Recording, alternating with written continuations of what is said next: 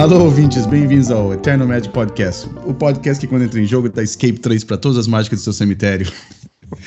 e Fausto, tudo bom? Como que foi teu final de semana, meu amigo? Foi muito legal, bacana, sensacional. Sejam todos muito bem-vindos à 16 edição do Eternal Cast. Hoje recebendo um convidado muito especial, Felipe Medeiros, que vem aí jogando o fino do Legacy, fez top 8 no PTQ no MOL, teve bem na Eternal Weekend, jogou agora um torneio final de semana que vai, a gente vai poder conversar a respeito com você. E eu queria convidar, já aproveitar essa introdução para convidar todo mundo para participar no sábado, agora, dia 29, no Cebinho, aqui em Brasília, do primeiro Eternal Challenge de 2020. Nós vamos fazer um super evento, pela primeira vez vai ter torneio paralelo, vai ser uma festa boa, viu? Então apareçam dia 29, a partir das 9 horas da manhã. E você, Romário, como é que, como é que estão as Bom, coisas então, aí? É, Bicho, é... Muito frio. Mas é, então, lembrando que a gente começa, antes de começar o podcast, falar dos nossos patrocinadores, a power9.com.br, a vaultofcards.com.br, Cebinho e a Card Hoarder.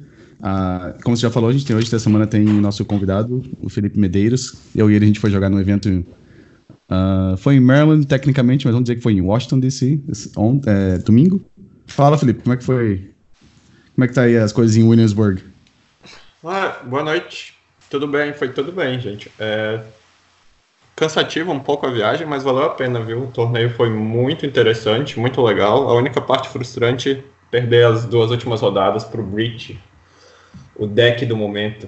Então, explicar um pouquinho como é que foi o evento. Então, o evento foi organizado pela Dice City, que é uma loja que fica em Maryland, mas bem pertinho de Washington DC. Uh, mas o evento foi numa cervejaria chamada Silver Branch, é uma cervejaria bem legal lá, o espaço deles. E tivemos 90 jogadores lá. Uh, e como é que foi? Uh, bom, o top 8, o campeão levou 700 dólares de store credit, de crédito de loja, né? E teve premiação até o top 16. É, eles fizeram que ia ter uma premiação até o top 8, mas se tivesse mais 75 jogadores, a premiação ia passar até o top 16. E eles conseguiram bem mais que 75 jogadores. E também eles Desculpa, anunciaram também que esses eventos vão ser acabando, vão ser feitos a cada, a cada trimestre, que acho que eles falaram. Então vão ser quatro quarter, eventos. Né? a cada é, três meses, né? Cada três meses, isso. Então vão ser quatro eventos por ano, até que eles chamaram de Revise Open. Não, Revise Legacy Open número um.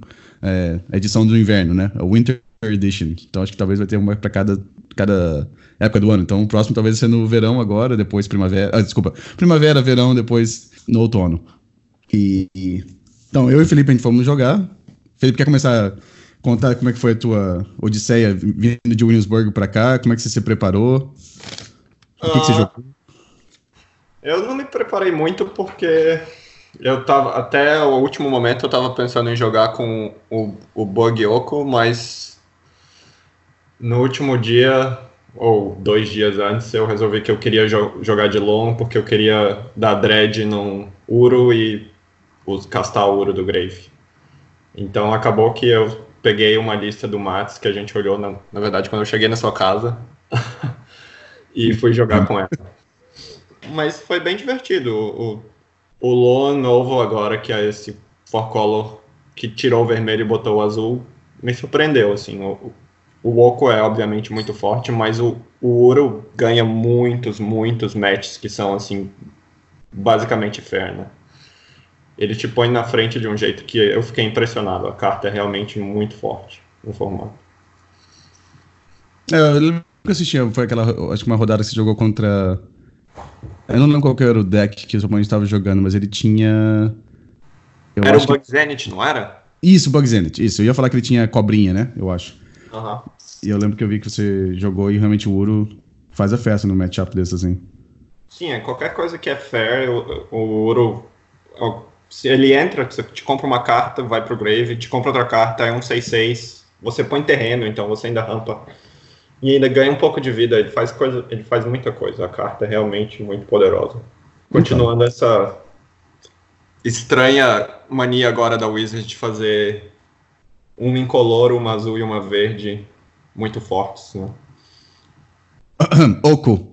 Uh, teve o. Então, a gente foi. A gente foi Falso, então a gente pegou, a gente saiu de manhã aqui no, no domingo, fomos lá pro, pro evento, fomos em quatro no carro. É, eu joguei três vezes contra Miracles, joguei duas vezes contra Brick, uma vez contra Grixis Delver e uma contra Naya Maverick.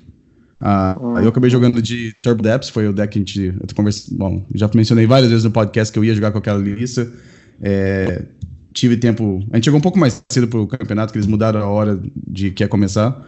Então acabou indo no McDonald's antes de ir pro campeonato. Eu tive tempo de escrever todo o meu sideboard guide, tudo. E um Breach, para falar a verdade, eu, eu só tive o, o, teste que eu fiz no Magic Online, aqui na cidade não tinha ninguém jogando de Breach ainda. Acabei que eu perdi uma, ganhei uma.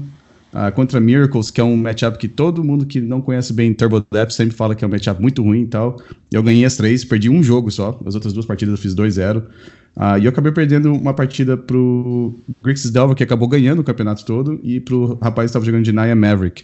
Uh, Maverick realmente é um matchup difícil pro Turbo Depths, porque tem Caracas, tem Wasteland, tem Source Plowshares. Uh, então tem bastante cartas que eu tenho que conseguir navegar para conseguir ganhar. Mas é. Bom, o, o top 8 do, do evento acabou ficando sendo o Grixis Delver, que, é, que eu mencionei, o Punish Maverick. Tivemos um 4 Color Miracles, acho que a gente chama de Snowcall isso aí, né? Uh, um Depths, mas esse aqui é o, o Slow Depths. O Infect, que foi até o, um dos garotos que foi com a gente no nosso carro, né? Ele, a gente ficar esperando ele jogar até o top 8. Uh, ah, e acho que era, era Bent Maverick. Ah, não, Bent, Bent uh, Infect. É, só que ele tinha o. A gente estava olhando aqui, né? O Teferi no sideboard, não tinha no main deck. Ele tinha só o Oco no main deck de Planeswalker. Uh, depois tivemos um outro Snowcall, um Death and Taxes e um Jeskai Breach, que foi o Anurag Das, que ficou em oitavo colocado. E, Falso, como você reparou aqui, depois se a gente olhar assim o, um pouquinho, dar um zoom para fora do top 8, se olhar o top 16, tivemos uma, duas, três, quatro, cinco cópias do de Sky Bridge no top 16. Eu sei que você é, ainda gosta quatro. de conversar sobre esse não, deck. Não, só, assim, são quatro cópias no top 16. É, foi o deck mais representado no, no, top 16. E eu acho que, inclusive, por isso também é interessante o, a gente ter trazido hoje o Felipe, porque ele já vem alertando sobre a carta, né, o Underworld Breach, desde o lançamento dela, né. Então, é, é, foi o deck no top 16 mais jogado, em segundo lugar o Miracles com três cópias, e o Felipe, enfim, tem jogando, tá jogando competitivo, Legacy competitivo em alto nível, foi vice-campeão da Eternal Challenge no ano passado, fez top 8 no PTQ Legacy, é, vem jogando, fez X3 no, no Eternal Weekend, né, Felipe? E então é, seria bom a gente passar a palavra e deixar ele falar um pouquinho da, da visão dele, as impressões que ele tinha inicialmente da carta, se se consolidaram ou não, se, se, enfim, se a carta agora parece mais poderosa do que ainda do que ele achava, enfim, ter essa, essa opinião dele compartilhando com o pessoal que está está ouvindo o podcast e está acaba ficando sabendo das informações do Legacy, muitas vezes aqui em primeira mão nesse no, no, no Eternal Cast. Então, Felipe, diga lá, o que, que, você, que você sentiu aí do, dessa carta no torneio e, de modo geral, que você tem jogado muito mal também. Fala um pouquinho pra gente. Ah, é, então, é, eu acho que o design da carta é horrível, assim. Uh, eu não consigo entender como eles seja lá quem foi que fez essa carta, achou que seria uma boa ideia fazer essa carta. É, mas eu acho que a gente poderia dizer isso de várias cartas que acabam entrando no Legacy e no Vintage de uma forma quando elas fazem barulho, né? Elas são normalmente as cartas que saem mais ou menos erradas no nível de power level e acabam aí realmente fazendo barulho nos formatos eternos. O deck em si, eu vacilo em dizer assim se ele é o melhor deck de formato, mas eu acho que essa lista atual agora, a lista do Togores que está se livrando do tutor e botando né, o Sevine's Reclamation, Intuition e o Teferi, uh, talvez seja o melhor deck do formato agora. É, o, o, pacote dele é muito pequeno, né? Que ele precisa para combar. Então o resto do deck inteiro é basicamente interação ou cantrip para achar interação. E é isso que torna ele tão poderoso assim. E o, esse pacote de mentor no side também, em muitos decks, ontem eu perdi a segunda partida contra esse deck, foi assim, o cara cortou quase que ele deixou um pedaço mínimo do combo. Ele cortou assim três Brain Freezes, uns LEDs, botou quatro mentores e um bando de resposta. Aí ele respondeu os meus hate pieces que eu sou obrigado a trazer. Eu tava jogando com o Lon, né? Então eu sou obrigado a trazer vários pedaços de hate pieces para tentar responder ao combo, porque é uma ameaça muito grande. O meu deck fica meio anêmico e aí ele te atropela com o mentor, né? Então, o fato que ele tem esse plano B no side também é uma coisa que me preocupa um pouco, assim, sabe? Uhum. É, mas aí, assim, ainda tá muito cedo para dizer o que, que vai acontecer, né? Agora que o deck é muito forte, é inegável, assim.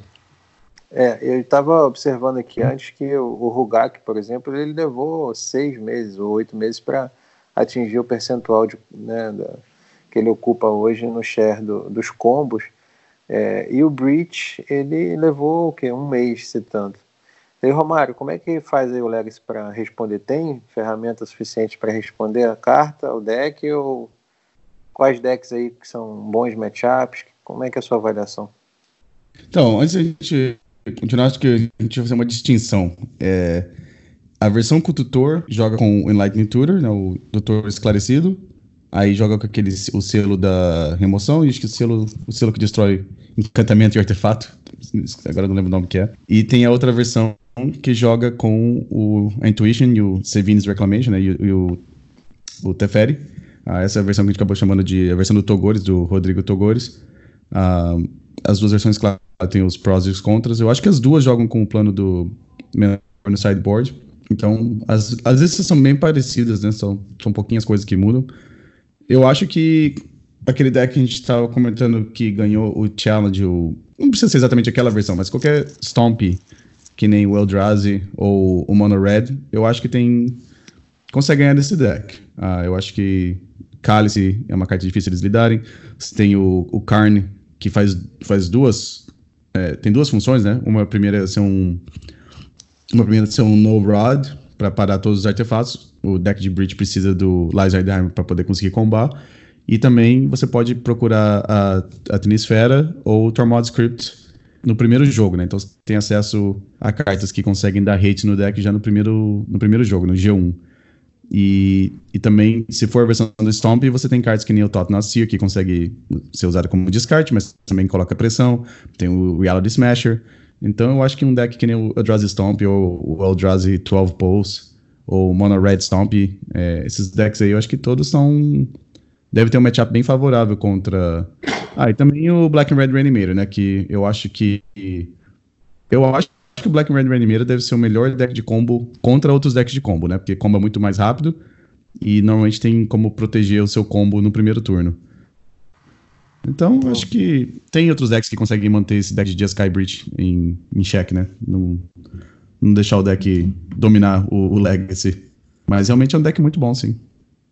Certo. Uh, tem uma coisa importante na relação do cálice com, essa, com esse deck, que é o seguinte. Uh, o cálice é muito bom quando você sabe que a pessoa está em breach e você faz para zero, né?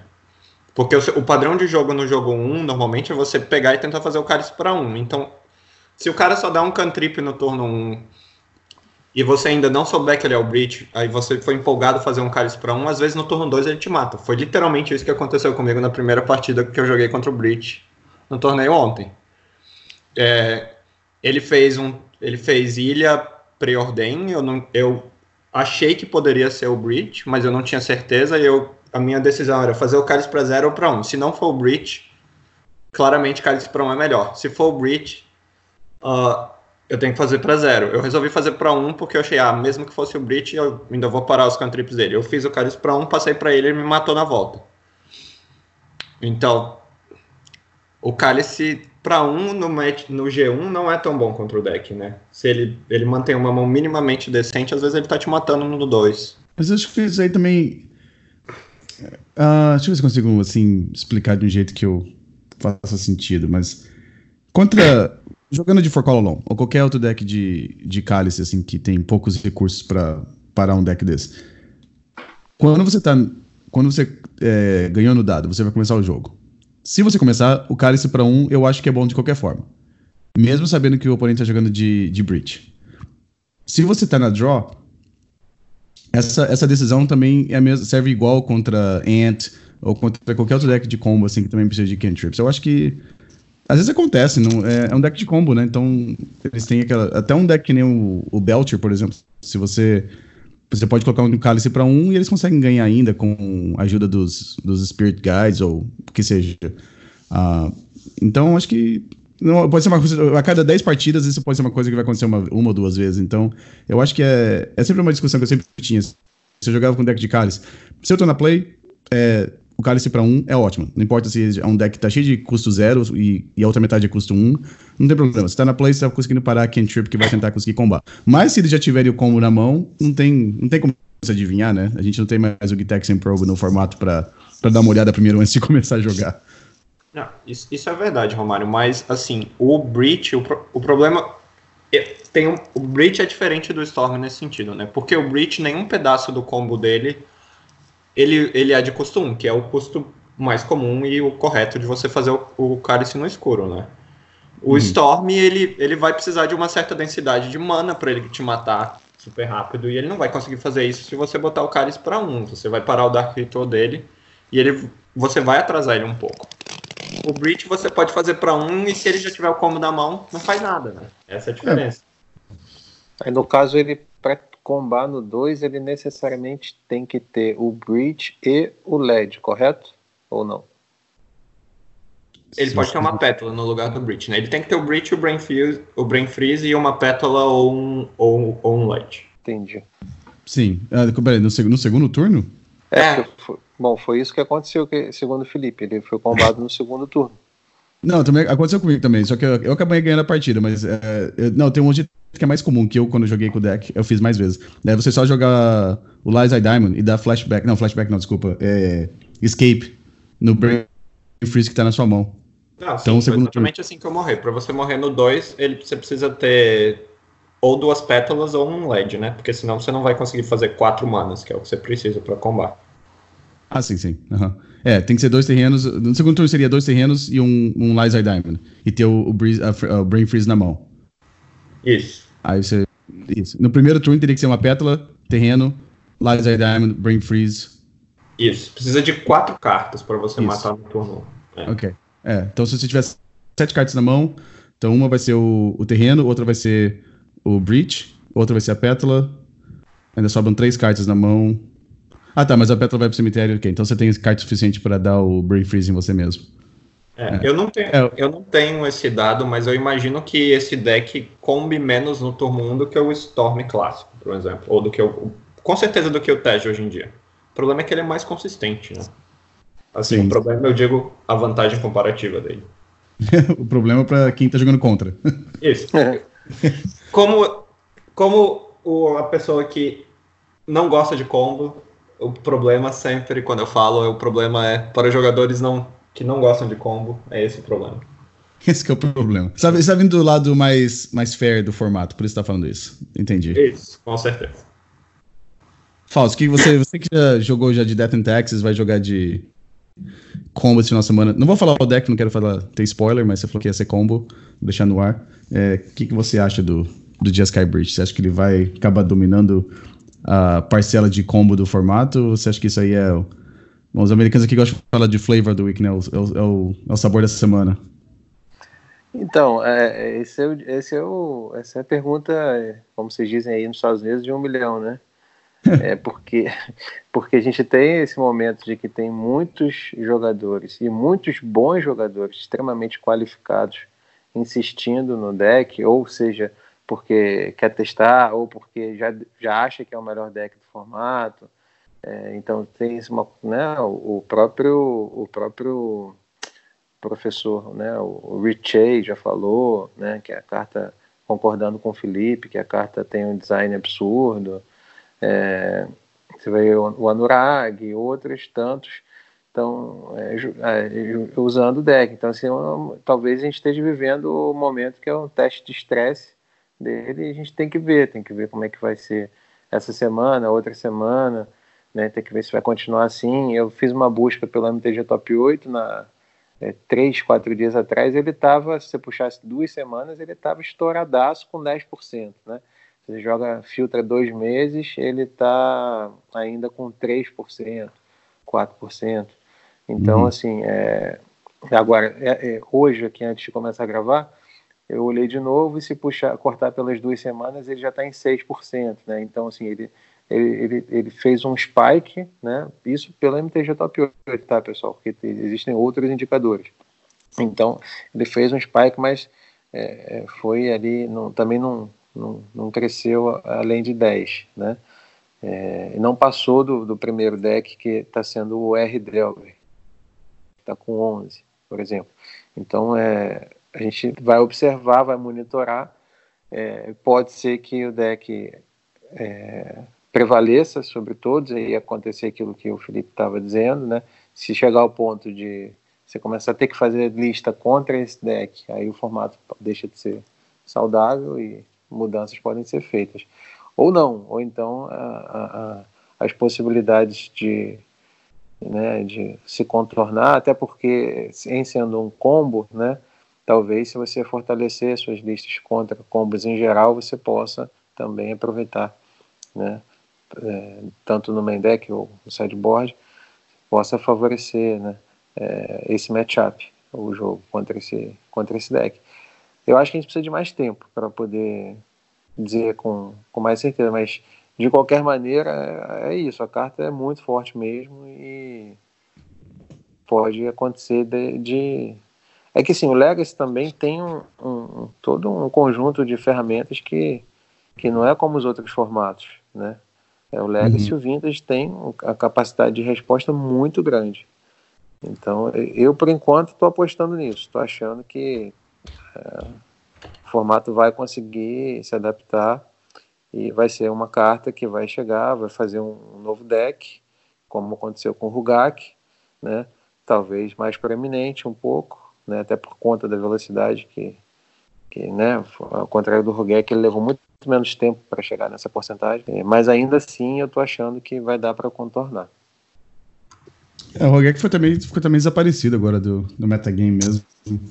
Não sei se não acho que ficou pior, mas acho que talvez tenha sido um pouco mais esquecido. Uh, bom, uh, queria falar, antes, antes de terminar de falar sobre o evento que a gente jogou aqui, é, em 12 lugar, teve um jogador aqui que jogou de Dread, e eu sei disso porque ele sentou, numa das rodadas, sentou do meu lado quando eu tava jogando a partida dele, e ele jogou sem Liza Diamond. Uh, a lista dele, pelo menos de acordo com o. Uh, desculpa, com o MTG Goldfish, tá 274 dólares em papel. Então é um dread sem é, os diamantes do olho de leão. Uh, para quem gosta de ver listas, Vicente talvez possa até mandar essa lista para ele para ele dar uma olhada. Ele tá tentando fazer uma, uns vídeos com os decks budget, né? Então, uhum. tá aí uma versão. É, uhum. Eu acho que ele acabou jogando com mais. Uh, deixa eu ver. Ah, ele tá jogando com Careful Study. Então, ele jogou com mais coisas para começar o, o Dread. É, com mais mágicas de looting. Então tá jogando com 4 Faithless Looting, 3 Careful Study e 3 Breakthrough. E tinha é. também. Ele conseguiu espaço para colocar 3 Street Wraith e o Hogak. O Hogak já é meio, meio padrão já da, da, dessas listas. Né? Uh, e tem duas Fire, Fiery Isla também. Então, tá aí uma, uma opção legal para quem quer jogar um deck que é um pouco mais barato. Não precisa de não precisa de, do diamante de leão, do ouro de leão. Mas é uma coisa também que eu já, já suportava essa ideia, mas eu acho, eu acho que. Eu achava que dá pra jogar com esse deck sem jogar com os Lies Diamond. Você só perde um pouco daquela.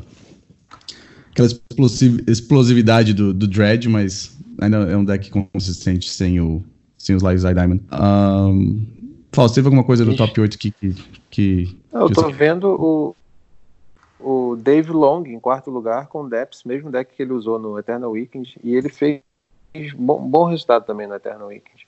Deve ter sido aí a mesma lista, né? Você veio é o Slow, né? Contra, uhum. contra todas as, as odds, né? Como vocês falam aí. Uhum. É, Defentex de volta no field, né? E, e, o cara lá, isso, isso aí mostra que quem insiste no deck, quem né, se dá o tempo e tem paciência para aprender bastante sobre o deck, insistir na mesma lista, acaba sendo recompensado, né? A gente tem vários exemplos e, e, e, enfim, Dave Long está mostrando aí, insistindo com o mesmo deck que ele usou, que vem usando há bastante tempo. Né? É, ele gosta sempre. Inclusive, acho que foi essa lista que eu usei de... lá, eu acho. É. Parecida? É, ele sempre joga com decks com Dark Depths. É, ou é Lands ou é ou alguma versão do, do Turbo Depths ou Slow Depths. Um, essa versão me chamou a atenção que tem dois Tarmogoyf no sideboard. E Sim. tem uma Green Sun Zenith e um Collector Wolf. Né? Então eu imagino que a Green Sun Zenith seja cópias virtuais do Safekeeper. Tem também uma cópia no sideboard, tem o Collector Wolf. E tem uma cópia do Sylvan Safekeeper também no main deck. Então com a Green Zenith você tem mais uma, uma cópia de cada uma dessas criaturas. Uh, não, Fausto, engraçado você falou isso mesmo, que realmente, o, até o, eu assisti, o, eu não consegui assistir toda a stream do campeonato, porque a gente estava lá, mas na volta, é, no carro mesmo, eu estava assistindo, e foi exatamente isso o, o rapaz ganhando. Ele mesmo falou isso mesmo na entrevista depois que ele ganhou, que é, esse evento tinha bastante gente. Ah, para quem não conhece, aquela área de Washington foi, a parte, foi na área de Washington, D.C. e de, do estado de Nova York que, que, o Legacy mesmo que tomou forma, assim, né? Foi bastante jogadores dessas duas regiões que criaram bastante dos decks que a gente via no começo do Legacy. Então, sempre tem gente que está inovando ali dessas, dessas regiões. E esse garoto estava contando que tinha 90 jogadores ali, vários que ele falou que ele conhecia que ganharam GPs, pessoas que ganharam, jogadores que ganharam Opens da Star City, e que ele falou a mesma coisa, que tem decks que são sempre bons, tem decks que estão mais, às vezes, um pouco piores no metagame, mas se você conhecer o seu deck, você saber como, como que você tem que interagir com o deck dos oponentes, se você tiver conhecimento do, do seu deck mesmo, você consegue ganhar, você consegue descobrir o jeito de ganhar cada matchup. E esse que nem você comentou aí, o Dave Long é um exemplo disso, né? Tá jogando com um deck que ele sempre gosta de jogar, e não importa se o deck tá bom ou ruim no metagame, ele consegue é, interagir com o deck do oponente, porque tem, conhece tão bem o próprio deck que que consegue. É, como é que é aquele negócio, né? Who is the beatdown, né? Você consegue saber qual é a sua participação no matchup, né? A gente tem um caso brasileiro muito famoso, né? Que é o próprio Stefano, atual campeão do Nacional, e que joga com o mesmo deck, Miracles, há anos, né? E hum. não importa que hum. o tampo tenha sido banido, por exemplo. Né? Ele continuou jogando com o deck né? e continuou vencendo. Então, Exatamente. isso mostra muita coisa. Tem outros exemplos. O Daniel Nunes, eu gosto sempre de citar. Né? Começou lá em 2012, 2013, jogar com Fractus. Muita gente o desaconselhou a, né? disse, não, você tem que jogar com deck de Brainstorm, que você vai jogar melhor e tal. E ele insistiu, e enfim, o resto da história aqui, todo mundo sabe.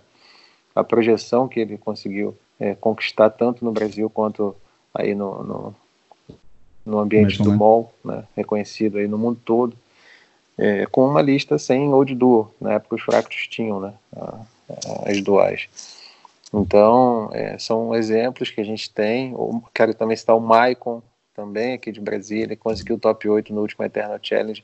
Ele ficou tentando o ano inteiro, o ano passado inteiro, a lista própria dele de zumbi, é um zumbi agro que tem o combo do altar, estamos juntos, né? Mas é uma coisa totalmente fora do radar e acabou sendo recompensado é, no final da, da, da temporada é, uhum. com o seu primeiro top 8 em, em challenge. Né? E, enfim, os exemplos estão por aí. É. Se você gosta do deck, você aprende bem o seu deck, você consegue ganhar de qualquer outro deck no formato. Uh, bom, então a gente pode dar uma olhada aqui no, uh, como é se diz, no, no challenge. Então, conversando de decks que conseguem ganhar do Breach, primeiro colocado foi um Eldrazi 12 Post, com o Golos, o Emrakul The Promise End, tem o Lamog, tem o Wormcoil Engine no main deck. Uh, a única coisa que eu tô vendo que é um pouco diferente aqui, essa versão tá jogando com duas Wastes no main deck. Uh, ter terreno básico ajuda bastante esse tipo de deck. Duas Vesuvas só. Imagino que uma das Vesuvas virou Waste porque antes também se joga, esses decks jogam normalmente com três Vesuvas. E tem uma Candelabra aqui também no main deck. Eu acho que. Ah, e tem duas Manifold Keys. Então tem duas, três cartas no deck que tem custo 1, né? Lembrando que esses decks jogam com Cálice, então normalmente eles tentam não usar cartas de custo 1 para castar, né? Exatamente. Então, esse tipo de deck eu acho que consegue ganhar do Jeskai Breach. Tem um matchup bom contra o Snowcall. Imagino. Muito bom, muito ah, bom. A não ser que o Snowcall comece a jogar com. Mas nem sei, porque essas versões também jogando com Tron Dynamo também, né? Então, não sei, talvez. Porque antes uma das coisas que você podia fazer era jogar com Blood Moon ou jogar com Back to Basics, né? Mas se eles têm os artefatos que produzem mana, também não. Não sei, né? Depende de como é que o, o jogo desenrola, né? Mas. Uh, será que esse deck ganhando o Challenge é um, uma representação que o de Skybridge está tendo uma presença grande no, no Magic Online, talvez? Então, esse deck tem um matchup historicamente muito bom também contra o Miracles, né? É, que é um deck que está sempre muito presente. E é um deck que tem jogo contra né, muita coisa. Ele tem um, alguns matchups são muito desfavoráveis. Eu imagino que, por exemplo, enfrentar um BR Animator deve ser tanto quanto desagradável. E aí você vê quatro leyline pretas no side, por conta uhum. disso, provavelmente. É, mas, assim, é, na média do, do field atual, acho que ele, tá, ele ataca muito bem o metagame. É, o. É, o segundo colocado foi um Black and Red Reanimator falando isso também. É, não sei é, se. Eu não, eu não sei se esse deck é tão ruim contra o Reanimator, não. É. Viu?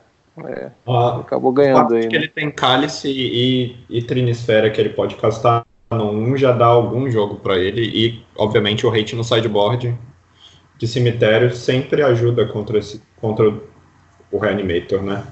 Uhum. Uh, a minha impressão é que os piores matches desse deck devem ser os decks que tem a melhor carta do Magic, o Cavaleiro do Relicário. Ah. Eu gosto também, não sei, se, é, não sei se eu falaria que é a melhor carta. Uh... que ele falou que não é a melhor carta do Legacy, é a melhor carta do Magic.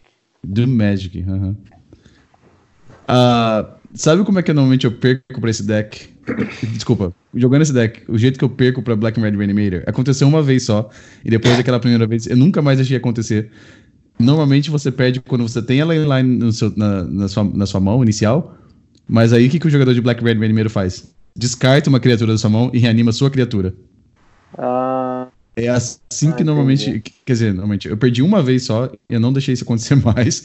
Então, às vezes, no segundo jogo, eu tiro essas criaturas que eu não quero que sejam reanimadas e. Ah. É. Ah, tá. é um jeito bem fácil de perder.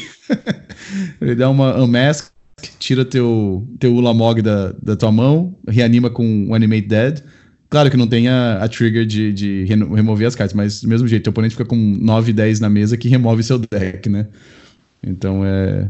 Então tem que, tem que tomar cuidado quando joga com esse deck. No, é. Contra o BR Reanimator. Então, teve segundo colocado, teve um BR Reanimator, tem quatro Stronghold Gambits, acho que essa carta voltou a ser jogada de novo. E tivemos aqui. Quer ver? Ah, Coffin Spurt também. Ah, também uma carta que a gente não vê, não é muito comum. Terceiro colocado também e um com, outro. Só, só voltando. Pode falar. Ali, Romário, com opção, opção que às vezes eu vejo alguns jogadores optando por ela, outros do Stronghold Gambit no, no site, né? É, é, é isso que eu falei. Uhum. É. Isso é, é, legal falar dessa carta, porque nem todo mundo conhece. Ela é um feitiço, uma, uma mana vermelha, uma incolor e aí cada jogador escolhe uma carta de criatura e revela, né? Aí é que tiver a menor CMC entra em jogo. É uma, é uma, uma forma do, do Reanimator é, escapar do, dos Grave Hate, né? Na medida em que ele tem a segurança de que do outro lado o oponente não vai ter um Delver, né? Uhum. Enfim, é, não é também contra qualquer deck que, que deve subir ou pelo menos é, não se deve lançar a mão dela antes de você fazer uma mask ou, ou então outro descarte ter informação da, da mão do, do, do, oponente. Mas é uma opção que eu, eu vejo que vem sendo, que foi, começou muito, estava é, muito presente no, no início do deck, depois foi deixada de lado e agora eu estou vendo que está tá voltando. É, é como se fosse um show tell, né? Só que vermelho. É, ah. exato. Eu sei que se você jogar contra um deck que bom, como vários decks assim que não jogam com criaturas, jogam com poucas criaturas, é uma, uma opção também, né? Um deck que nem o Lands, por exemplo, que tem uma chance do oponente ter um, um Tireless Tracker, mas se não tiver, você consegue colocar um, uma criatura no primeiro turno sem ter que usar o cemitério, né? Uh, eu tive que procurar o nome dessa carta que se chama Lance da Fortaleza em português, mas é Stronghold Gambit. Você não vê jogado. Também tem um Sire of Insanity no sideboard também, que é uma carta que Os é. jogadores mais experientes de BR Reanimator parece que não gostam muito mais dessa carta. E eu não sei se. Ela, ela era main deck quando o deck virou o BR. Uhum. Passou de UB para BR. E era realmente, eu jogava com Defentex na época e era horroroso. Né? O cara fazia isso aí no, no turno 1 e você ficava desesperado, tendo que comprar land e, e, e seguir da Plauches, né, para poder seguir no jogo. Era bem complicado. O, bom, o Sart tem o Pro que não é que não é uma criatura lendária, né? Então a Caracas não acerta ele, né? Exatamente. O, Nessa é, época, pode, Nessa pode... época do Defentex você podia comprar, eu também jogava muito de Defentex, né? Nessa época você também podia comprar planície e mãe, né? Porque a mãe segurava. Sim, sim, verdade. Isso. E aí é isso que eu ia falar também, que não tem, não tem voar, é. Exato. Você a longo prazo tendia a ganhar o jogo, porque o, o Reanimator ia estar descartando a mão, você ia estar descartando a mão, as suas cartas são mais fáceis de castar do que as do Reanimator, né? Agora, essa carta também deve ser muito boa num formato, num ambiente onde você está esperando muitos outros combos, né? Porque se você faz ela no turno 1 contra outros combos, até contra o próprio Breach, eu imagino que ela ganha o jogo, porque o Breach vai precisar de duas, a não ser que ele você descarte e aí ele top deck o Breach, né? E ele já tem os terrenos. Aí você se ferrou. Mas fora isso, ela parece que seria uma boa opção contra o próprio Breach. Será? Porque se você colocar o. Se você colocar o Brain Freeze no cemitério. Acho que não dá tempo, né? Porque eles teriam que, eles teriam que dar cantrip para poder achar terreno, depois cantrip para poder colocar outro terreno na mesa, e depois colocar o Breach, e depois tentar ver se ganha, né? Talvez não dá é, tempo, porque ele mata em. 3, não é bom botar ela, né? Mas se você botar ela antes do cara acertar o segundo terreno, ela deve ser bem boa. Verdade. É, eu ainda acho que o Black Red Reanimator é o. Nem eu comentei, eu acho que é o melhor deck para você jogar contra outros combos, né? Porque é muito rápido e tem ferramentas para ganhar de qualquer combo. E aí aproveito para lembrar, Romário, que tem um primer no eternalmagic.com.br, escrito pelo Roberto Cardoso, Robertão, né? Ficou em primeiro lugar no Suíço Nacional Legacy 2018 com deck e foi vice-campeão da última edição do torneio. Ele escreveu um longo artigo dando várias dicas. Então, se está afim de jogar um deck tem um ótimo custo-benefício, gosta de combo, ele está aí a, tem um texto dele à disposição aí para quem quiser é, aprender mais sobre o, sobre o deck. E já seguindo para o terceiro lugar, Romário, o Challenge, eu vou vendo que o Carne já é a, a carta tá em destaque aí, né? A gente teve um, um Big Mana no primeiro lugar, e no terceiro lugar tem um Stomp, né? Não é Stomp que, aí? Ou meio que é um que... híbrido, né? É um, híbrido, tem o é. Reaper, tem o, o Smasher, uhum. é, então ele não tem o mímico, né? Mas é, ele acho... tem o cálice, ele tem o monolito, mas ele tem Cloud Push também. E o carne tá, tá entrando. onde tem aquilo que o Felipe estava falando, onde tem a, a Soul Land, né? Ou pelo menos a Ancient Tomb. A gente está vendo carne com ele, o plano de sideboard quase vai, quase metade do side. Ou pelo menos um terço com, com as cartas para serem acessadas pelo, pelo carne. É uma cartinha que chegou para ficar no Legacy, né? É, essa aqui. Eu acho que o, o Mimic, acho que é quando a gente. É ele que define se é, se é Stomp ou se é. é. Se é o, o Big Mana. Ou eu, bom, eu chamo de Big Eldrazi, né? Mas o. Você vê que tem, tem um monolito para poder dar uma ramp. E tem. É, o, o topo da, da. Não, tem o Ugin também, né? Não, é o Ineffable, desculpa. Então é, o, Lamog desse Ceaseless Hunger é, o, é a maior criatura do deck. Um, jogando com dois Eyes of Ugin. A outra versão a gente tava jogando com uma só, deixa eu ver só pra, pra não falar. É, tava jogando com uma, um só. Ah, porque o outro joga com Golos, né? Que consegue achar qualquer terreno no deck. É, eu acho que então. Pode ser que esses, esses dois decks, o primeiro e o terceiro colocado, sejam um, um sinal que o metagame online, pelo menos, já tá reagindo ao de Sky Breach, né? São dois decks que dão trabalho pro, pros decks de Breach. É, essa é a versão média do Eldrazi, né? Tem basicamente ele aproveita os dois melhores Eldrazi, né? O Reality Smasher e o Tot Not. Tem a versão maior ainda, né? Que é o Big Eldrazi mesmo, que aí ele usa aquela, aquela carta, aquele Eldrazi de seis manas que quando entra em jogo pega os terrenos, exila quatro e põe os terrenos do oponente em jogo. Uhum. Eu não uhum. lembro o nome dele agora. Oblivion Sour, eu acho. Oblivion Sour, aham. Uhum. É, aí aquele ele vai a curva maior, né? Ele aumenta a curva e normalmente aquela versão não usa o Reality Smasher. Então essa aí é um híbrido, né? Tipo, híbrido Eldrazi, médio Eldrazi, sei lá. Que ele tem um clock mais rápido do que essa versão maior por causa do Smasher, mas ele também ganha os jogos de late game que ele precisa, né? Com o Lamog e esse Ugin menor. Né? Eu acho que a versão maior vai ao menos uma cópia do outro Ugin também. O Ugin de 8 manas, né? Isso. É, os dois eu acho que dão, dão trabalho para os decks de, de Breach, né? Eu acho que só tem. Eles talvez tenham um pouco de dificuldade contra decks de Wasteland, né? Que nem, que nem o For Call que você gosta de jogar, ou, ou Lands.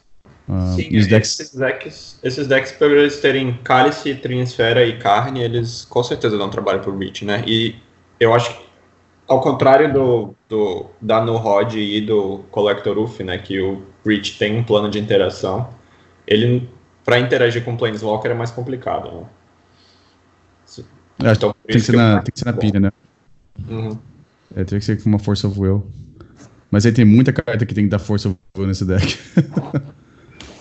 um, bom, em quarto colocado. Finalmente, Falso, quer falar dessa aqui? Essa aí? Bom, essa é a lista que a gente falou inicialmente do, do Togores, né? Uh, que é o combo do Underworld Breach com Brain Freeze. Brain Freeze aí impactou bastante, viu? Essa, essa carta. Inclusive o Brain Freeze subiu de preço. É, ele tem. A gente falou bastante, ele tem uma coisa que a gente não falou, tentar falar as coisas que a gente não abordou ainda, né? O uhum. canto de Orim, né? São três cópias do canto de Orim, que é uma forma de de você proteger, né, então forçar o oponente a gastar o, o anula ou o descarte que seja, é, para poder, senão você vai combar, né, são três dele, um Teferi e quatro Force of Will, dois Spell Pierce talvez possam ser usados aí. É, acho que a gente não falou do sideboard da Lavínia, né, tem a opção da, da Lavínia que estaria aí talvez contra decks Force of Will, provavelmente, né? Uh, se quer combar logo. O Felipe já falou da, do plano do monastramento. Uh, uma carta também que a gente não falou que é velha, que é o Serenity. Se não me engano é de Alice. Weatherlight? É, oh. Weatherlight, em inglês. O jogo 2 da, da primeira partida contra a Breach eu perdi pro Serenity ontem. É, eu tinha posto um cálice e eu precisava, e aí ele botou um Serenity, eu precisava comprar um terreno para poder castar um para poder castar um Abrupt Decay, porque eu só tinha uma fonte colorida. Não comprei o terreno, o Serenity trigou, matou meu cálice e aí ele combou e me matou. É, o Serenity é uma carta que eles devem subir em quase todos os jogos, porque né, se esperar, ele tira Leyline, tira o cálice, tira Trinisfera, enfim, tira tudo que atrapalha basicamente o, o combo. Pois é, essa, essa, o Serenity deve resolver muitos dos problemas do, do deck contra esse estilo de deck que a gente estava falando agora. Mas uma coisa que, que, é importante reparar nessa lista é que, ao contrário da, da lista que vai aos tutores, ela não tem Chain of Vapor, né? Ela literalmente só interage com carne na stack. Ele não tem como responder o carne fora da stack. Não, tem o bichinho. Tem o Teferi. O Teferi não dá bounce em Planeswalker. Verdade. Que você, como, por isso que você jogou melhor que eu. É. o Felipe o Teferi resolve, o Teferi resolve o cálice, mas não resolve o, o, o carne. O, o carnão. Não resolve. Não, verdade. Uh, acho que é, é, então, fazer essa distinção que a do Togori joga com Intuition, né? Isso, isso é muito legal falando, o Felipe falando isso, porque o, quando o Belo Mate ganhou o Nacional em 2017, ele escolheu o Drazi porque o metacall dele, ele conversava com a gente à época, era justamente esperava um field com poucos combos, né? E então falou, não, vou jogar aqui de Eldrazi porque, enfim, é, tem pouco combo e ele é bom contra Delver, é bom contra Miro, é bom contra quase tudo menos combo. E foi desviando dos combos e joga muito bem também. E acabou ganhando o campeonato. E aí a gente vai lá e olha agora o Eldrazi, né? É, agora, ele também jogou com Stomp, né? Que gente, os que a gente viu aí não são essa, essa versão do Mímico tal. São um pouco mais lentos.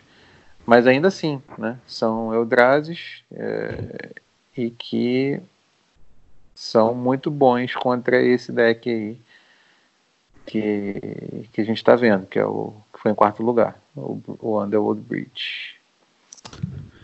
Uh, a Lavinia que é interessante, eu não sei se ainda. Eu já vi Lavinia. jogar com duas cópias no sideboard e uma. Lavinia que é um. Nossa, é, tem muito texto nessa carta, né? É uma. Quando lançou, a gente viu que com certeza ia ser jogada no, no Vintage, né? Mas no Legacy a gente tava meio assim se, se ia ver algum jogo. Talvez agora apareça mais. É... Fausto, quer, quer, quer tentar explicar? Porque tem, um, tem uma redação aqui nessa carta, né? Não é uma. A Lavínia é o seguinte: ela, o oponente não pode fazer uma mágica, não pode castar uma mágica, cujo CMC seja superior, seja maior que o número de terrenos que ele controla. E se o oponente conjurar uma magia sem pagar nenhuma mana naquela magia, anula aquela magia. Ou seja, então... Cálice Super Zero, Fossil Will, Rap, né? Fossil Will antes de 5 lands. Ela vai ter umas interações importantes para esse deck. É. Para o Liza Diamond também, né? Isso. Liza Diamond, exatamente. Tem, tem uma. né? É, tem uma. Tem, tem uma coisa interessante que é importante notar a diferença das duas cláusulas, né? A primeira você não pode castar e a segunda é a nula, né? Então, por exemplo, vai ter um jogo em cada mil que isso vai acontecer, mas você, se você realmente precisar fazer alguma coisa e você tiver um Veil of Summer, você pode fazer o Veil of Summer antes da Lavínia, do trigger da Lavínia, para depois fazer a mágica que você precisa, né? Que aí não pode ser anulado. Assim. É. é verdade. Bem, bem, bem importante observar isso. Uh, é, essa, essa, essa diferença de cláusula de cartas que dizem que anula a carta ou fala que você não pode jogar. É, nesse mundo que a gente está jogando com Vela Summer, realmente faz muita diferença.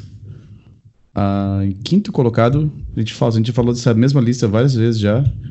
Não eles colocam, eles, é, não diz que categorizam como se fosse Hug Delver, mas não é bem Hug Delver, é mais um, um Blue Red Delver que joga com Mandros e o Oco. Uh, eu acho que é o mesmo jogador que sempre está fazendo top 8 ou top 16 aqui dos, uh, dos challenges online. Uh, então agora tem até uma Misdirection, Counterbalance no sideboard, Scylla Primordium. Ah, então tem mais verde no deck. Então agora é Rogue Delver mesmo. É isso aí, é Rogue.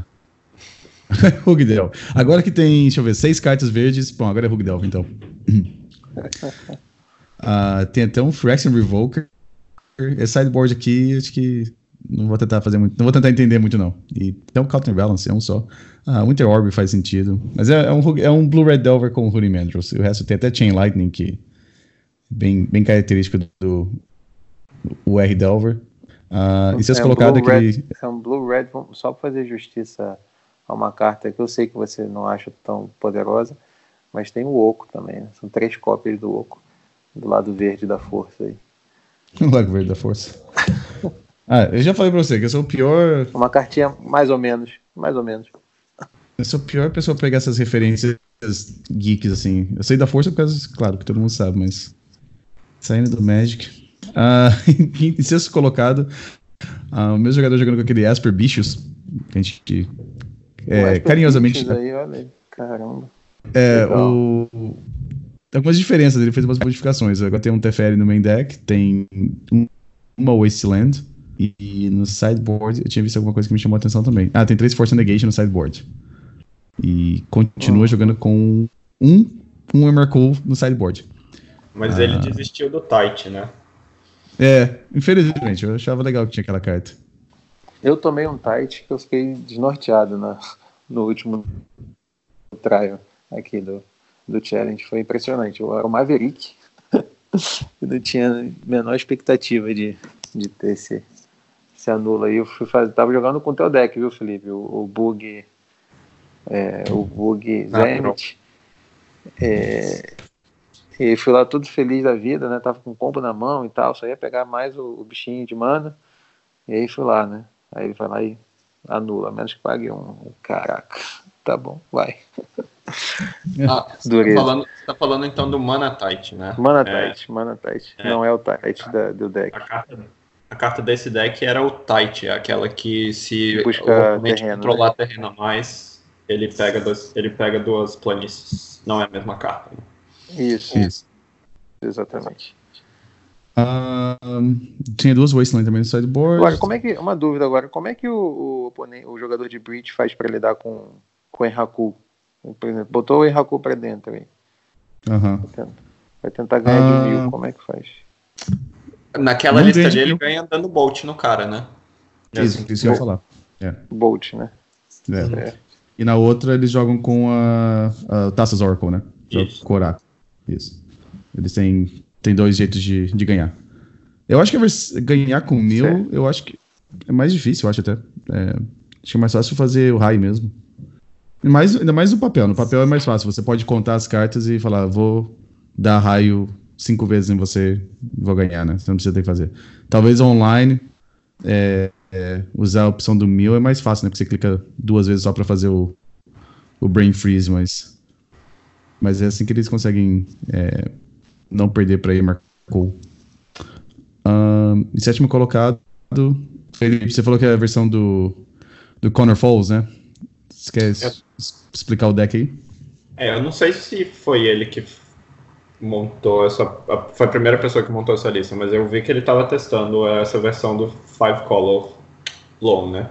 O uhum. vermelho é basicamente a mesma lista do azul, só que ele adiciona o vermelho para ele corre para botar um Clotis, que é um Death Right Shaman de três manas, basicamente.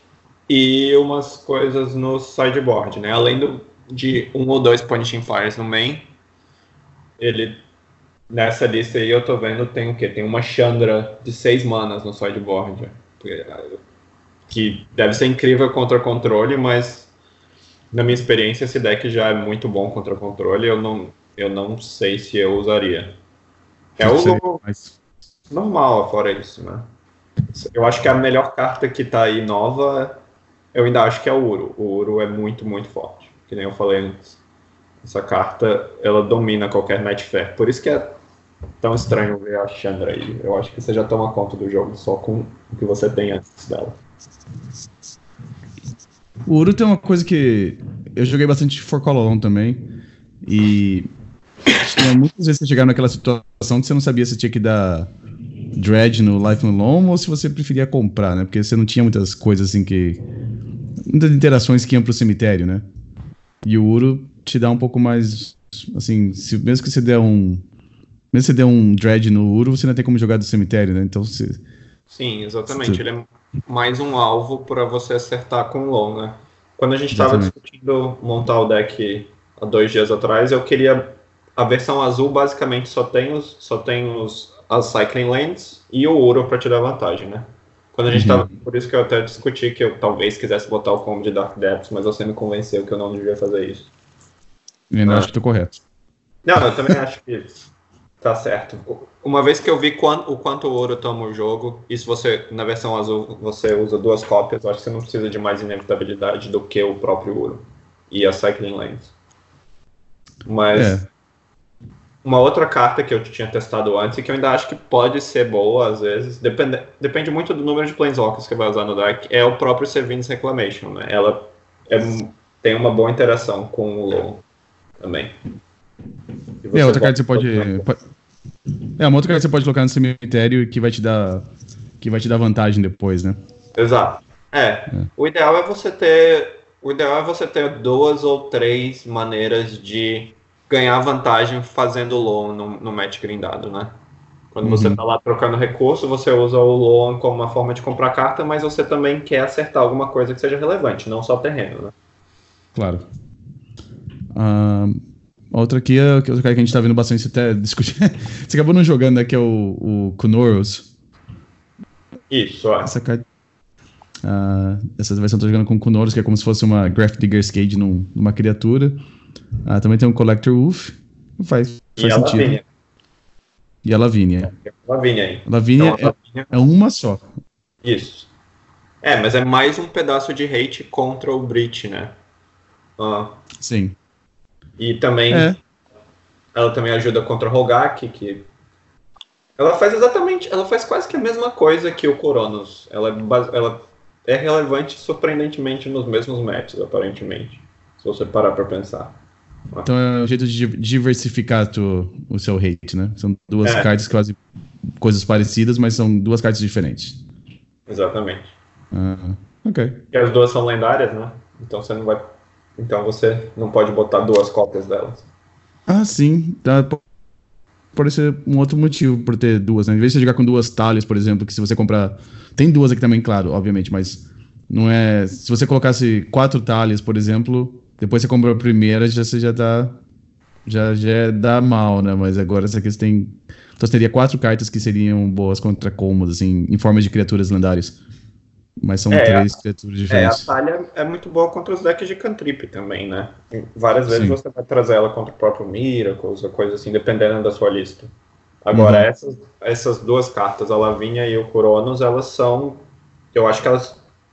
Assim, eu não tô lembrando agora de mais. Tem outras interações com certeza. A Lavínia para Fossil Fuel, o, Cor- o Conoros vai ser bom contra Dread e Reanimator. Ah, mas elas. As duas têm como alvo principal o Breach e o Rogak. Verdade. Ah, então, olhando aqui o oitavo colocado, o deck mais, mais legal do, do, do challenge. Você quer, quer dar uma olhada nessas cartas aqui? Ou... Porque tem bastante carta que tem que explicar aqui. Eu. Bom, tem o Jace novo que ganha uma cópia, né? Que ganha o jogo se, se tiver sem carta para comprar e se precisar comprar. E quatro taças Oracle, que basicamente faz a mesma coisa. Aí você tem uma carta também de Weatherlights, que é o. Como é que fala isso aí, Romário? Me ajuda, vocês que moram nos Estados Unidos.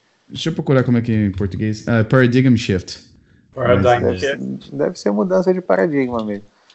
Remova mudança. todas as cartas do seu grimório do jogo. Embaralhe seu cemitério. Aí seu cemitério vira o seu grimório. É um, Sim. um feitiço, custa uma azul e uma qualquer, uma incolor. Uhum. Bom, essa carta aí é esquisita. E tem, e tem quatro Thought, Ah. thought Lash, né? Isso. Que você, Ah, que também é uma, é uma desculpa para remover o seu Grimório todo. né? Então Isso. você quer, na verdade, ganhar o jogo com, com, com essa. Seria uma, uma evolução do Cephalid Breakfast, essa, esse deck aí. ah, Uma forma. Eu acho que seria uma evolução. Não, não sei se chamaria isso. de- Será? Não. É uma. É um- Pra mim, me lembra mais o Doomsday que a gente tava falando, porque ganha com as cartas que o Doomsday tá ganhando agora, né? Que é o a Taças Oracle. Uhum. Ah, ah, falei disso, Thought Lash, eu tive que procurar o nome aqui, porque essas cartas mais antigas, eu prefiro tentar achar o, o nome em português, porque são meio obscuras, assim. Essa se chama Açoitar a Mente. É uma, uma carta de alianças. Ahn, esse deck aqui, primeiro, apareceu como se fosse um meme, né? Porque teve uma lista que fez um 5-0. E eles, e eles jogavam também com quatro. O Maníaco do Laboratório, né? Aham. Então, você tinha 16 cartas, vamos dizer, são, são quatro Paradigm Shift, quatro Thought Lash, quatro Oráculo, quatro é, Laboratório, o Maníaco do Laboratório, então são, tinha 16 cartas que faziam, que combavam juntos, né? E agora você tem até o Jace novo, que também é como se fosse um Maníaco do Laboratório. Ah, ficou em oitavo colocado aqui, então será que, talvez, pra quem gosta de jogar com uns decks bem diferentes, isso aqui é uma boa opção. Ah, tem uma outra carta que também acho legalzinha. Eu vi sendo jogada lá em 2009 é, em Nick Fit, ou uns decks assim mais que jogavam com mais terrenos. É o Skeletal's Crime. É como se fosse uma. Eu acho que o jeito de comparar talvez com uma Necropotence é, custa uma preta e X. É uma instantânea. E o, o custo adicional de, de castar ela é exilar X cartas do seu cemitério. Você compra X cartas, você perde X de vida. Ah, o Paradigm Shift ela exila? Ah, você exila de jogo. Ok, então, então não funciona aqui. Seu, o seu baralho e embaralha o seu cemitério no baralho. Ok, então É. não funciona com Skeleton's Crime. É. Eles devem só, re... então só deve remover só os, as Fatlands que estão no cemitério e as cantrips, né? Pra comprar mais cartas. É, são oito. São oito. Quatro. Oito.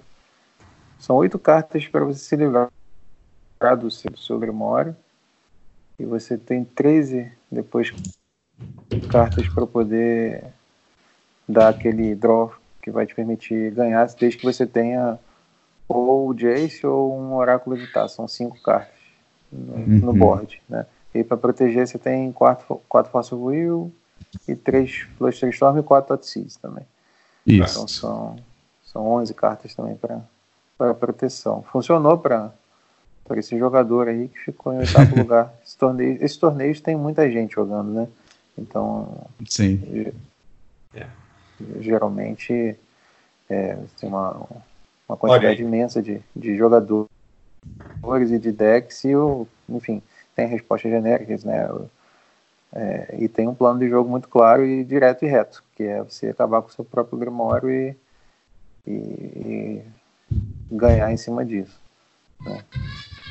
Só pra falar um pouco desse deck, eu aqui no começo da temporada, quando eu ainda tava tentando acompanhar os os líderes de troféu antes de ter que voltar a trabalhar um pouco mais, eu perdi duas vezes quando eu tava 4-0 na última pré- na última partida da liga para esse deck. e assim, o bug esses decks bugs tipo Bug Zenith, esses com, com base BUG, tem uma dificuldade tremenda de, de interagir com esse combo, viu? Porque o Touchlast custa 4 manas, então o deck aí não tira, né? É. E você não tem muita coisa pra fazer contra encantamento. Você não tem como matar o Jace e a, e a, e a taça. E a taça Zora é um trigger, né? Então basicamente o cara põe o Touchlast na mesa, se, se ele botar e ele achar qualquer um dos pedaços pra ganhar, acabou o jogo. Ele ataca num ângulo muito diferente. E tem decks que simplesmente não tem o que fazer contra ele. Se você pegar as pessoas desprevenidas, ele pode ir muito bem mesmo. Ah, e você vê que ainda tem. Você viu a base de mana aqui? São três é, tumbas, tem quatro ilhas, um pântano e dois underground sim. Então. É um deck que pode acelerar com a tumba, mas também pode jogar. Não, não perde de, de Wasteland tão fácil também, né? Uhum. É, a base manda mais sólida. É, Ele, é, é. ele é só o B, né?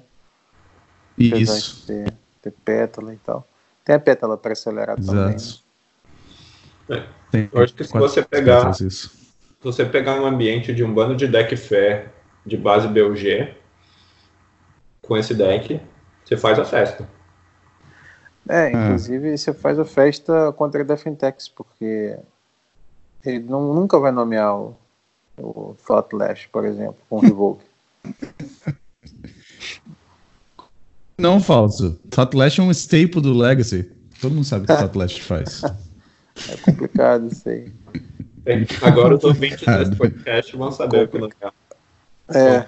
É, agora sim. Agora sim. O Igor, com certeza, que sempre escuta, vai, vai ficar ligado. Viu, Igor? Vou jogar com esse deck aí no sábado, você se prepare para nomear o Thoughtless com, com o seu Revoker aí. Ele ouviu o Oh. aquele dia lá, eu joguei contra ele, ele sabia que eu tava de, com Tess, e ele me ligou cinco para achar a talha, para achar as respostas lá e tal. Pois é. Ele Acontece. não é fácil, não. O Igor não é moleza, não. Mas tá jogando super Ah. bem. Ele, ele fez 5-0 e 4-1 nos dois últimos. Fez 2 4-1 e um 5-0 nos os três torneios do, até agora do ano. Ah, aqui vai ser um pouquinho do Eternal Magic Podcast é, Finanças. O Thoughtlash agora já estão 6 dólares já no papel já. E aquele. O, o- mudança do paradigma aqui subiu de. De acordo com o de Goldfish, né? Subiu de 2 dólares para 11 dólares.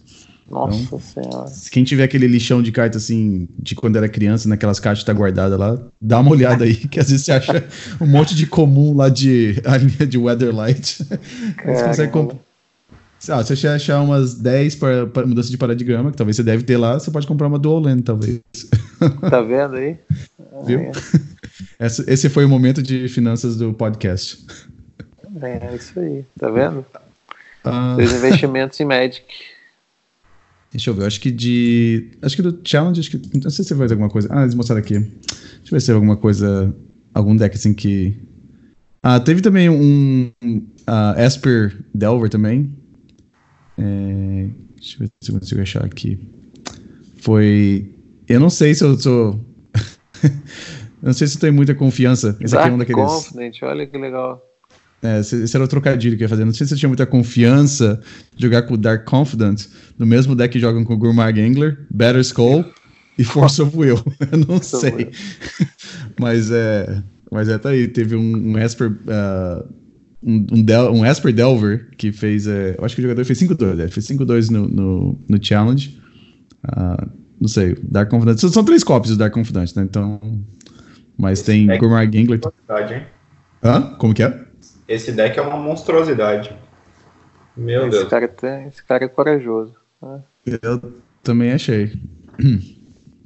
Eu joguei várias vezes com Dark Confidant Index é, que era um bug, mas eu jogava com um só um Tomb Stalker só por causa realmente disso. Era, então os únicos alvos que daria muito ponto de dano seria o Tomb Stalker e as Force of Wills. Mas esse aqui tá com. Tem o Brazen Borer também, né? O Brazen Borer são 3 de dano também. É, ele tem ele tem só 18 terrenos, ele tem 7 cartas de custo 5. Ele tem uhum. mais o que? Mais duas cartas de custo 3 e o resto são cantrips ou remoções de custo 1 e daisies e as próprias Stoneforges, né? Olha a chance de morrer para um Bob nesse deck é pelo menos umas duas vezes maior do que no long. Ele ficou, com tanto, ele ficou com tanto medo de perder vida que ele usou Inquisition no lugar de Totseed. Ah, com certeza deve ter sido isso. Deve ter sido isso. ah, pra melhorar ainda, no sideboard ainda tem duas Painful Truths. Então, se é. você quiser perder mais vida ainda, você tem o Painful Truth ainda. E tem o Mystic Sanctuary que comba com a Painful Truth. Comba. Ah,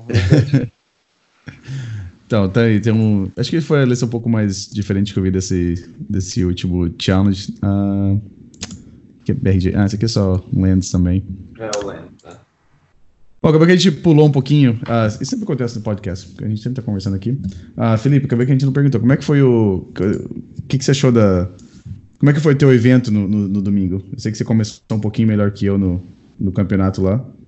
Ah, o meu evento foi ótimo, cara. É, é para começar, era numa cervejaria, né? Então não tinha como ser ruim. Mesmo que você fosse mal, você ainda estava lá aproveitando. Agora eu, eu tive, eu tava, nós dois é, acabamos, né? Chegamos no começo da sexta rodada com chance ainda de top 8, né? Só que uhum. aí a gente perdeu as duas últimas rodadas de um jeito terrível. No meu caso foi para dois breaches Antes disso, eu joguei contra. Uh, no primeiro. Eu não consegui achar as minhas notas que eu tinha aqui, mas eu acho que eu sei de cabeça. Não foi o, é, o R Delver que você perdeu? Oi? Não foi o R Delver que você perdeu lá que eu. Acho que você ganhou o G1 e não. perdeu depois? Não, eu, a minha outra derrota foi para um Nick Fit, foi na segunda rodada. Hum, ok porque o deck simplesmente vai um pouco maior do que o Long, né? Eu tava, eu tava castando Uro, o cara tava castando Nissa, aquela Nissa de 5 manas e a Nissa de que dobra os terrenos, as florestas e aí depois castando uns bichos gigantescos lá. É. Uh, então, eu joguei contra o Jeskai Mentor na primeira rodada. No jogo 1 um, ele me atropelou. É, ele fez Ilha Ponder, fechou uma platô, fez um fez um arcanista, no turno 3 fez um, fez um mentor, usou o arcanista para fazer uns cantrips e me matou com, sei lá, 10 tokens de monge. Aí no jogo 2 e 3 eu ganhei basicamente com o Cálice, ele queimando o mentor e dando um, um engineer nele. Segunda rodada eu enfrentei esse Nick Fit que fez essa Nissa terrível. Na terceira rodada foi o Bug Zenith que você me viu jogando. Na uhum. quarta rodada eu enfrentei um Elfos que, coitado do Elfos, sério, o Loan hoje em dia está muito bom contra o Elfos. O número de remoções que você tem no deck, mesmo sem o Punishing Fire nessa versão, é muito grande. E Blasting Zone é um terror para aquele deck. Aí tem o Plague Engineer também, né? Sim, você tem dois Plague... Eu tava com dois Plague Engineers no side, mas no jogo 1 um eu ganhei porque ele fez um bando de drop 1, eu usei o meu Relicário para pegar um, uma Blasting Zone e limpar a board dele inteiro. Ah.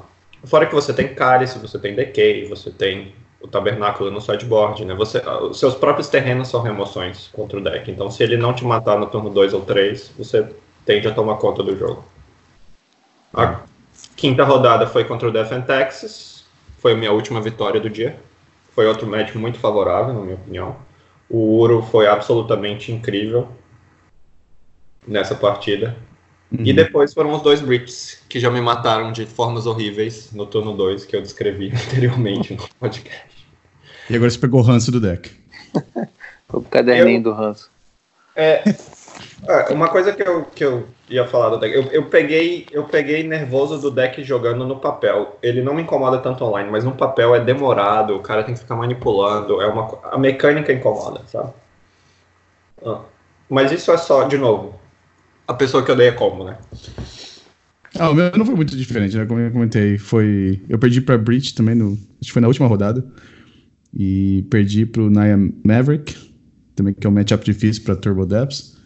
Uh, pra quem tá escutando, que né, eu tô tentando fazer os vídeos ainda. Eu fiz dois vídeos, eu tenho que só editar eles e colocar no, no canal. Mas para quem já me mandaram umas mensagens perguntando sobre Turbo Depths, eu vou uh, postar no, na descrição do canal, aqui, do, do, desculpa, do canal, do episódio, uh, o, o sideboard guide que eu estou usando, para quem quiser dar uma olhada antes de eu postar o vídeo. E a única coisa que eu. Eu achei que foi uma, um aprendizado bom para jogar com esse deck em papel, que é bem diferente de jogar online. Mas pro Turbo Depths, eu acho que a maior lição que eu tomei foi que se você tiver a opção de fazer uma jogada agressiva ou uma jogada mais conservadora, sempre vai na mais agressiva. Porque a outra não vai, não vai ganhar o jogo e você é capaz de sempre ficar um pouco mais atrás do oponente. Eu acho que, que é isso que foi. E que nem você falou, o ambiente foi muito legal do, do campeonato, foi numa cervejaria, a gente tomou cerveja o dia todo. Uh, e foi, uma, foi um evento bem, bem maneiro. Uh, Felipe, vamos pro, pro Terra Champion também lá? Vamos, vamos. Pode me contar. E eu ainda vou te convencer a jogar Vintage lá. Né? Ih, ih. Falso. Como é que você acha do Vintage hoje em dia? Jogar ou não? Vintage é um formato muito legal. Eu gosto bastante. Ai, ai, ai. E agora, é, eu não sei como é que tá agora, mas até o ano passado ele, ele sofreu muita mudança, né? Na última banlist teve cinco cartas que foram restritas e isso deve ter alterado demais. Eu não sei como é que tá hoje, teria que ver. O formato é... ainda está bem parecido com, com o que estava na Eternal Weekend, com a diferença que agora estão aparecendo alguns decks de Breach e de, e de Taças Oracle, né? Ah. O, o Breach ganhou o challenge da semana passada, sem ser esse. Ele numa shell de, de Painter. Ah. E fez top 8, né? o mesmo deck fez top 8 essa semana. O Michael Bond fez top 8 com esse deck essa ah, tá. semana. Tá. É. Lampalota. É. Um cara que, que eu queria de Death and Texas no, no Legacy, tô jogando de Painter Vintage. É, não vai jogar de Death and Texas no Vintage, né? Então. ah, então, qual que é o deck mais. Qual que é o deck mais meme, assim, mais meme do, do Vintage? Acho que deve ser o Shops ainda, né? Shops, ok. Então talvez eu jogue com isso, então, se eu for jogar lá. Não, tem o, o, o, deck de Hollowvine agora, que, que, eu acho que é mais meme do que os Shops. É. Ah, ok. Ok, tô vendo aqui. Ok, é mais meme mesmo. Nossa, o deck tem bastante carta de Legacy. Tem, eu acho que deve ser tudo Legacy Legal aí, com exceção do Bazar, Bazar? e Mine.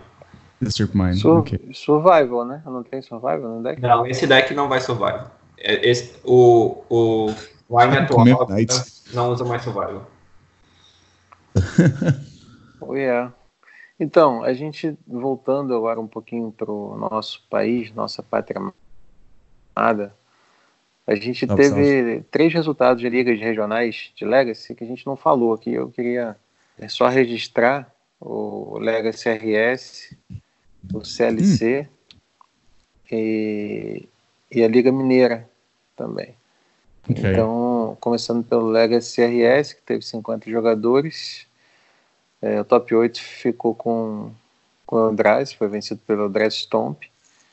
É, nesse, top, nesse top 8 foram dois Eldrazes, dois UR Delver, um Rug Delver, um Defentex, um Bunch Miracles e um Omnitel. É, já no, no CLC, a gente tem aqui um top 8. Vamos lá, MTG top 8, me ajuda.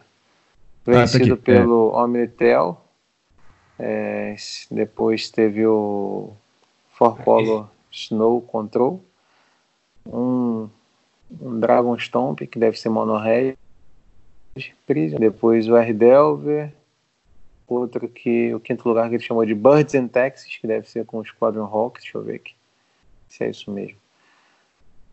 Uh, Tem... É isso mesmo, é Squadron Hawk. É, depois BG Depths, depois mais um Mono Red e um Defentex normal. É... Diga. Esse Omnitel aí que você falou é enganoso, porque eu vi a lista ali rapidinho e ele é um Sneak and Show, na verdade, né? Ah. Então, corrigindo aí, Sneak and Show. Ele tem um pacote ah, de Guiding Wish, mas ele tem um Sneak Attack também. Três, é. Uhum, ah, ah, aquele, aquele o pessoal chamava de Trinity lá. Deve ser isso. Ah, verdade, verdade. Trinity Tel, é. E, e, na, na Liga Mineira, olha só que legal, foi vencida por um Rogak, primeira etapa de 2020. Rogak do João Rodrigues. Em segundo lugar, Eldrazi. Depois, top 4, dois Reanimators, né, o próprio Roberto e o João. E aí, olha aí, o, o, o Breach fazendo o top 8 aí, começando a se chegar no Brasil. Né? Sabe? Vocês sabem que na colônia tudo demora um pouco mais para chegar. Então tem o, o Breach, depois o Elfo, humanos e mais um Reanimator. Eu só gosto, sei lá, a turma do pão de queijo curte aí o, esse trem de Reanimator aí, hein? É... São duas referências à mesma frase, hein? Né? Presta atenção. uh, falando que o Brainstorm é do, foi do Thiago, né? Que ele tá jogando uma versão que eu acho meio diferente daqueles os outros jogadores de Bridge estão jogando. Ele tá jogando com o Inferno Tutor. Uh, tem o Wish Talisman. É, é como se fosse um Odeio ficar usando essa palavra sempre, mas é como se fosse um híbrido de Ant com, com, com Brit, né? Thiago levando um mau exemplo aí e tal. Felipe já falou que não é boa. Ó. Pô, Thiago, ajuda não, a gente aí. Não deixa. É que nem o coronavírus, não deixa entrar no Brasil, não. Mas esse deck é bem diferente do, do Jeskai Breach, né? Ele é, ele é basicamente um Storm que tem o Breach, né? É. Isso. Ele não é. ah. é. Eu nem vi, eu não lembro, ele tá jogando com o quê? Um Brain Freeze no deck, é isso? O Thiago? Tem... É, dois, dois tem, Brain Freeze. Dois, dois. Isso. Mas aí é. não tem, não tem, como é que se chama? É... Passing Flames, né? Então você tem a... É, exato. Tá usando exato. o Underworld Breach como o efeito de Agmos Will da vez, né? É. Exatamente, é. Mas ele pode, ele pode ganhar sem usar o Breach. O Breach é um, é um pedaço adicional, um outro ângulo de ataque, mas não é o... Não sei nem se é o plano principal desse deck. Teria que perguntar pro Thiago. É, tem Grape Shot no main deck, não tem, uh, não tem o Tendrils. É pra não perder pra Veil, né? Verdade. Ah, o Grape Shot também é bom, que é bom contra decks que nem o Death in Texas, né? Isso. Ela, pim, pim, pim. Uh, nossa, agora eu reparei, tem bastante combo nesse top 8, né? Muito. São três, três Animator, o Rogak é combo, né? Tem, tem o, o Elves o Elvis talvez a gente coloque aí. Hum. E o Bridgestorm. Então só o, só o jogador de humanos aqui que foi jogar Fair e o Eldrazi. O Eldrazi a gente não sei se a gente pode chamar de Fair também, né? Depende de como é que você chama isso. Mas são os dois que não vieram com combo para o campeonato. Ah, acho que o, o Roberto Cardoso já tá mudando o metagame lá e todo mundo tá jogando de Reanimator também. É. Isso, isso acontece. Mas legal dar esse, esse, essa passada aqui nas ligas regionais. Claro, claro. Uh, a gente sempre tem dedicado espaço para falar dos torneios Legacy no Brasil, que tem crescido a olhos vistos aí nos últimos anos.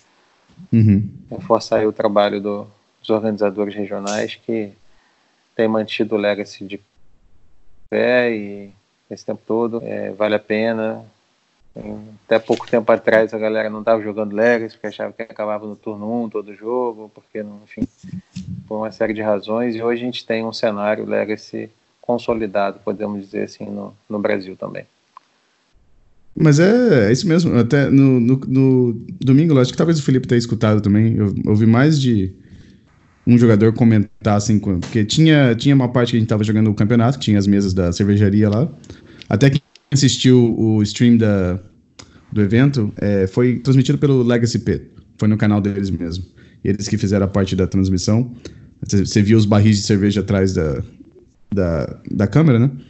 E, mas na outra parte na frente era onde, a, onde tinha as mesas da, da cervejaria. Então, na hora que acabava a rodada, você via bastante jogadores indo lá pra frente para comer, tomar cerveja.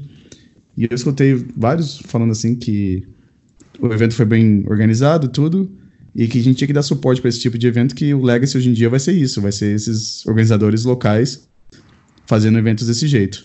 Então, é a mesma coisa que a gente teve aqui domingo, vai acontecer no Brasil, vai acontecer na Europa, já acontecia na costa oeste dos Estados Unidos, porque eles não tinham acesso a, a eventos da Star City. Então, é, é isso mesmo, que, é, o que tem que dar apoio para os organizadores de Legacy ou de Magic, né? No, é, locais, né? Porque é assim que o formato vai continuar existindo. É, isso aí. E a gente continua na torcida por uma divulgação aí, nova divulgação depois de 7 de agosto, que pelo menos é, uns dois ou três GPs aí sejam no formato Legacy, né? Hum, é, falso. Spoiler alert, não vai ter nenhum.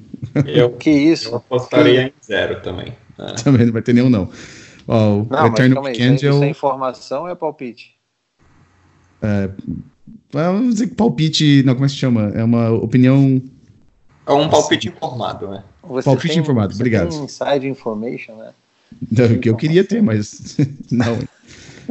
ah, não, é, então é palpite, pô. Ah, tem o. Eu acho que o evento, assim, que vai ser o GP do, do, do Legacy vai ser o Eternal Weekend e vai ser os, os eventos que o Jeremy Arson tá fazendo, que nem o 40k dele. A minha esperança é que ele no, no futuro talvez esse, esse organizador é, expanda o evento para outros lugares e talvez ele faça com vaga, número de vagas maiores, que esse foi esses eventos que ele está organizando por enquanto tem um número limitado de, de vagas, né? Não sei, talvez uhum. No futuro ele faça alguma coisa maior e com maior número de jogadores, né? Sim, se ele conseguir um local maior, tem a demanda, né? Porque a, a lista de espera tá enorme, estava enorme para esse evento. Né? Eu tô na lista de espera. Meu, e a lista de espera já esgotou também, já. Sim. Ele, ele, ele parou com 500 jogadores na, lista, na lista de espera. Eu acho que o meu número é 262, acho que é. E eu entrei no site para poder fazer inscrição menos de 15 minutos depois que.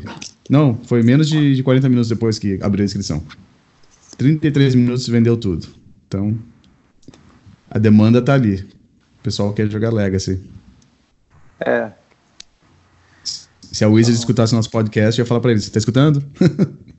é, é, mas eles vão, vão anunciar Legacy, com certeza. E quem sabe a gente não se encontre para um GP Legacy esse ano ainda. É, tem sempre, tem sempre o Eternal Weekend, né? O Eternal Weekend sempre tá lá. Onde o pessoal vai, vai se encontrar para jogar os formatos mais antigos. É, isso aí. Bom, então, pessoal, é, Fausto, você tem mais alguma coisa que você quer falar antes de a gente terminar o episódio? Reforçar para quem pegou do, do meio para o final. Sábado, dia 29, Eternal Challenge, primeiro Eternal Challenge 2020, Brasília, no Cebinho, a partir das 9 horas. O campeão leva uma Tropical Island, são 3 mil reais entre prêmios, sorteios e brindes. Então, se joga, lugar de jogador de Magic que curte aquele Magic raiz, o Legacy é que está em Brasília, é no Cebinho 406 Norte. Venha jogar conosco, clima fraterno, é, sem deixar a competitividade de lado, mas clima muito respeitoso, amigável, com certeza você vai ser bem recebido. É isso. Se o pessoal quiser entrar em contato com você, como que eles fazem? O Pombo Correio. Pombo Correio, ok. É, porque ou, não é rastreado. Ou, ou Twitter, Twitter, Eternal Eternomedic TT. É o Twitter. Ou e-mail, ou eternomedic.com.br, enfim, Facebook também, eternome, arroba eternomedic.br. Várias formas de entrar em contato conosco, e, é, ou pelo Fausto também, no, no Facebook. Pelo do Romário, manda pro Romário, que é mais fácil. Ele me manda, tanto faz. A gente acha contato. Felipe, você queria falar mais alguma coisa antes de a gente terminar aqui? Ah, não, tô bem. Obrigado por ter me convidado. E vamos ver se o Legacy vai conseguir achar uma resposta saudável para o Underworld Reach. O Felipe tá indignado ainda com a carta. Felipe, se alguém quiser que eu querer, se alguém quiser mandar mensagem para você de consolo sobre o, o Breach, se eles quiserem entrar em contato com você pela internet, como é que eles fazem? Ai, meu Deus do céu. É, eu não fico muito, eu não sou muito sociável na internet, mas pode me achar no Facebook, é Felipe Medeiros, I guess. Se você, ah. não gosta do, se não gosta do Breach, você tem essa afinidade com o Felipe, agora você pode mandar mensagem para ele pelo Facebook, então. Se ele discutiu o ódio pelos decks de combo do Legacy. Então, pessoal que, que, curte o Breach, pode mandar mensagem pro Felipe, que ele responde tudo. Ele fica feliz, feliz da vida. Uh, e se alguém quiser entrar em contato comigo, é Romário Neto 3 no Twitter. Uh, peraí, no Twitter. E se for. Eu também tenho o meu canal no, no Twitch, que é twitch.tv barra Romário Vidal, tudo junto. Uh, ah, vou falar também do Magic Online também, que já mandaram mensagens pelo Magic Online. É, acho mal barato isso também. É, Romário Vidal também, então se, se cruzar por alguma liga, ou às vezes eu tô jogando um deck novo no, na sala de For Fun ali do Legacy, também pode mandar mensagem. Fico muito feliz. E no, no Facebook é Romário Neto, mas para mandar mensagem é mais fácil pelo, pelo Twitter mesmo, eu tô mais disponível. Bom, acho que é por isso mesmo essa semana. Até semana que vem, falso. E até a próxima, Felipe. Até mais. Valeu, até.